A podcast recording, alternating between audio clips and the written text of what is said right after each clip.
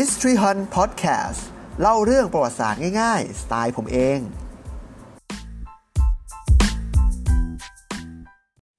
สวัสดีครับ ผมต้าวัฒไทยครับ และนี่คือปริศนาโบราณคดี รายการที่ผมจะนำเอาคำถามหรือเรื่องราวที่น่าสนใจเกี่ยวกับประวัติศาสตร์และโบราณคดีมาไข มาเล่าให้ฟังนะครับ หลังจากเป็นเล่าเรื่องกันมาหลายตอนนะครับ วันนี้เราจะกลับมาตอบคำถามกันอีก กับคอนเทนต์ที่เป็นต้นฉบับของปริศนาโบราณคดีนะครับ กับคำถามที่ว่าด้วยพระอารามหลวงครับ เคยสงสัยไหมครับ ว่าเราจะแยกพระอารามหลวงหรือวัดหลวงเนี่ยออกจากวัดราช ได้ด้วยการสังเกตภายนอกได้ยังไง แล้วไอ้คำต่อท้ายที่ต่างกันหรือระดับชั้นที่ต่างกันไม่ว่าจะเป็นพระอารามหลวงชั้นเอก ชั้นโท ชั้นตรี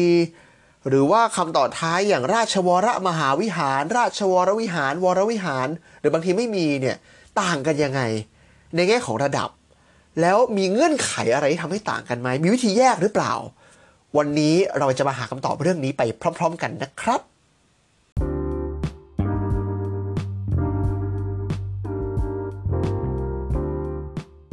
เรามาเริ่มต้นด้วยคำอธิบายเลยดีกว่า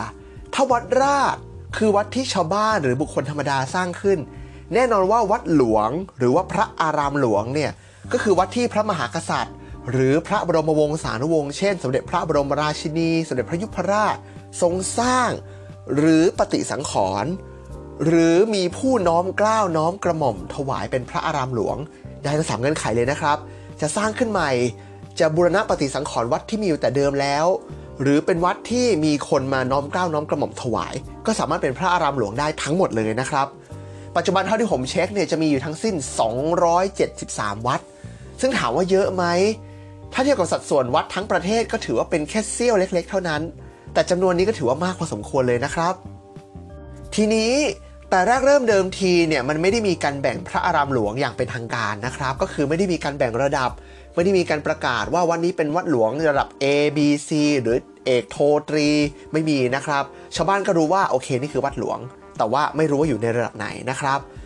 จนกระทั่งต่อมาเนี่ยกระทรวงธรรมการ หรือปัจจุบันคือกระทรวงศึกษาธิการ แล้วก็ กระทรวงพระคลังมหาสมบัติ หรือปัจจุบันก็คือกระทรวงการคลังเนี่ยได้จัดระเบียบพระอารามหลวงขึ้น เพื่อประมาณค่าบำรุงวัด หลังจากเลิกระบบเลขวัดก็คือค่าทาสบริวารของวัดออก แต่ว่าไม่ได้มีการนำเกณฑ์นี้มาใช้ในการจัดระเบียบพระอารามหลวงจริง ๆ นะครับ ทีนี้หลายคนอาจจะสงสัยว่าโอเค กระทรวงพระคลังมหาสมบัติดูแลเรื่องการเงินอันนี้เข้าใจได้ แต่กระทรวงศึกษาธิการหรือกระทรวงธรรมการในเวลานั้นมายังไง เขาไม่ได้ดูแลเรื่องการศึกษาหรอกเหรอ ต้องเข้าใจอย่างนี้ก่อนนะครับว่ากระทรวงนี้ในระยะแรกๆเนี่ยแต่เดิมทีเนี่ยดูแลทั้งเรื่องศาสนา พิพิธภัณฑ์ การศึกษาแล้วก็พยาบาลด้วยนะครับ จนกระทั่งปัจจุบันเนี่ยมีการแยกเป็นกรมกองมาก็เลยเหลือแค่เรื่องการศึกษาอย่างเดียวนะครับ แล้วการจัดอย่างเป็นทางการล่ะ เริ่มครั้งแรกเมื่อไหร่ เริ่มต้นในปีพุทธศักราช 2458 ครับผม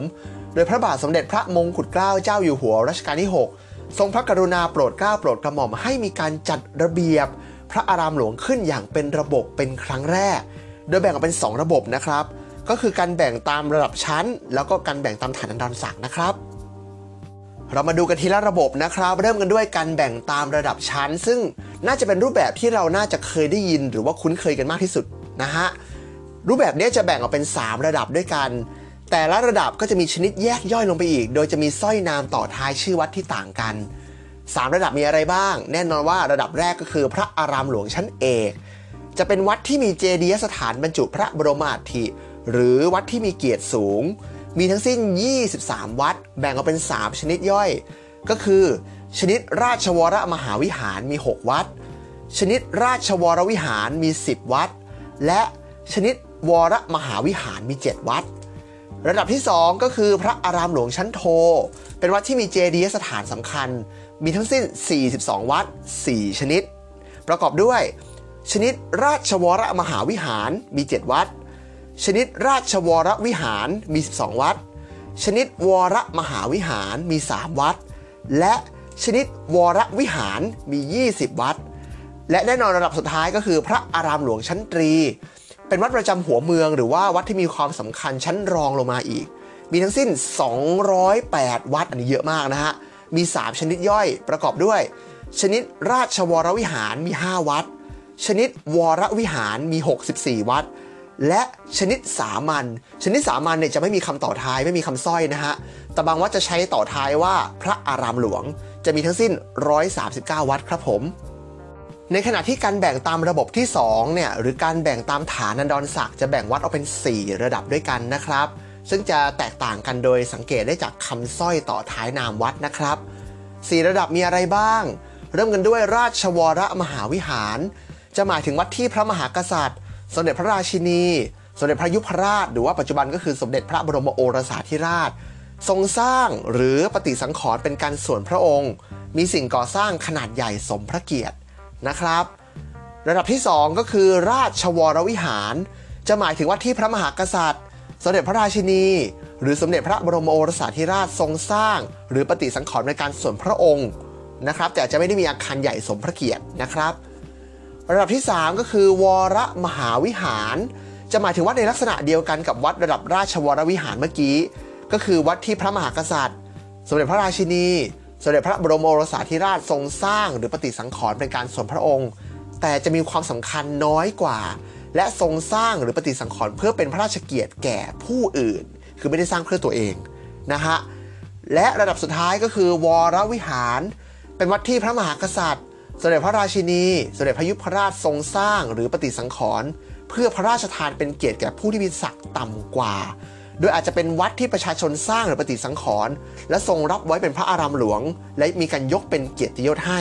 ก็คือน้อมเกล้าน้อมกระหม่อมถวายนั่นเองนะครับ จากที่พูดมาทั้งหมดจะเห็นว่าไม่ว่าจะเป็นการแบ่งตามระดับชั้น หรือว่าการแบ่งตามฐานันดรศักดิ์เนี่ยมันยังคงมีทั้งความทับซ้อนแล้วก็ความซับซ้อนอยู่ค่อนข้างเยอะ เพราะเราจะเห็นว่าวัดชนิดราชวรวิหาร มีทั้งที่เป็นพระอารามหลวงชั้นเอก ชั้นโท แล้วก็ชั้นตรี ถูกไหมฮะ หรืออย่างการแบ่งตามฐานนันดรศักดิ์เนี่ยทั้ง 4 ระดับล้วนแล้วแต่เป็นวัดที่พระเจ้าอยู่หัว พระราชินี แล้วก็พยุพราชหรือสมเด็จพระบรมโอรสาธิราชสร้างได้ ทั้งสิ้นนะครับ ดังนั้นมันยังคงยากในการที่เราจะแบ่งอยู่ดีว่า วัดไหนเป็นพระอารามหลวงแบบไหน ชั้นไหนสร้อยพระนามเป็นยังไง ดังนั้นจึงต้องมีตัวช่วยครับ มี 2ออย่างนะฮะตัวช่วยตัวแรกก็คือการสังเกตจากภายนอกครับ มีสัญลักษณ์บางอย่าง เครื่องหมายบางอย่าง หรือรูปบางอย่าง ที่จะพบเฉพาะพระอารามหลวงเท่านั้น เครื่องมือชนิดนี้จะช่วยให้เราสามารถแยกพระอารามหลวงออกจากวัดราชได้ ในกรณีของวัดเก่า เพราะว่าจะมีสัญลักษณ์บางอย่างที่จะไม่มีทางพบในวัดราช อย่างเช่น พระนารายณ์ทรงครุฑพระอินทร์ทรงช้างเอราวัณหรือว่าตราพระบรมราชสัญลักษณ์ต่างๆ ของพระเจ้าอยู่หัวแต่ละพระองค์ ถ้าเป็นวัดแบบเก่า สัญลักษณ์เหล่านี้จะไม่มีทางพบในวัดราชโดยเด็ดขาด แต่ว่าต้องมีกรณียกเว้นนะครับ เพราะว่าวัดที่สร้างขึ้นในช่วงรัชกาลที่ 9 หรือบูรณะปฏิสังขรณ์ในสมัยรัชกาลที่ 9 เนี่ย หลายๆวัดมีการหยิบยืมเอาตราพระราชสัญลักษณ์ต่าง ๆ ไปใช้ เช่น ตราฉลองครบรอบ 50 ปี ครองราช60 ปี ก็มีการไปใช้บนหน้าบัน หรือว่าการประดับตกแต่งต่างๆ ซึ่งเหล่านี้ไม่สามารถบอกได้ว่าวัดพวกนี้เป็นวัดหลวงนะฮะ เพราะว่าวัดเหล่านี้ก็ยังเป็นวัดราชอยู่ดี แต่มีการหยิบยืมสัญลักษณ์ไปใช้ ดังนั้นก็ต้องระวังอยู่ดีนะครับ ดังนั้นจึงต้องมีตัวช่วยที่ 2 ครับ ก็คือข้อมูลนั่นเอง ข้อมูลในที่นี้ก็คือข้อมูลที่เป็นประวัติวัด ไม่ว่าจะเป็นที่มาผู้สร้าง ปีที่สร้าง เหล่านี้จะสามารถช่วยให้เราได้ข้อมูลว่าวัดเหล่านี้มีสถานะแบบไหน เป็นพระอารามหลวงหรือวัดราช และมีระดับชั้น เป็นพระอารามหลวงชั้นเอกชั้นโทชั้นตรี ที่มีคำสร้อยแบบไหน ข้อมูลเหล่านี้ช่วยได้ครับ ดังนั้นเราจะเป็นจะต้องมีข้อมูลมากพอสมควรในการที่จะแบ่งหรือแยก พระอารามหลวงออกจากวัดราช และแยกพระอารามหลวงออกจากกันนะครับ ซึ่งถือว่าเป็นวิชาที่เราจำเป็นต้องใช้ความรู้แล้วก็ความเข้าใจมากมากมากมากมากมากมากเลยนะครับ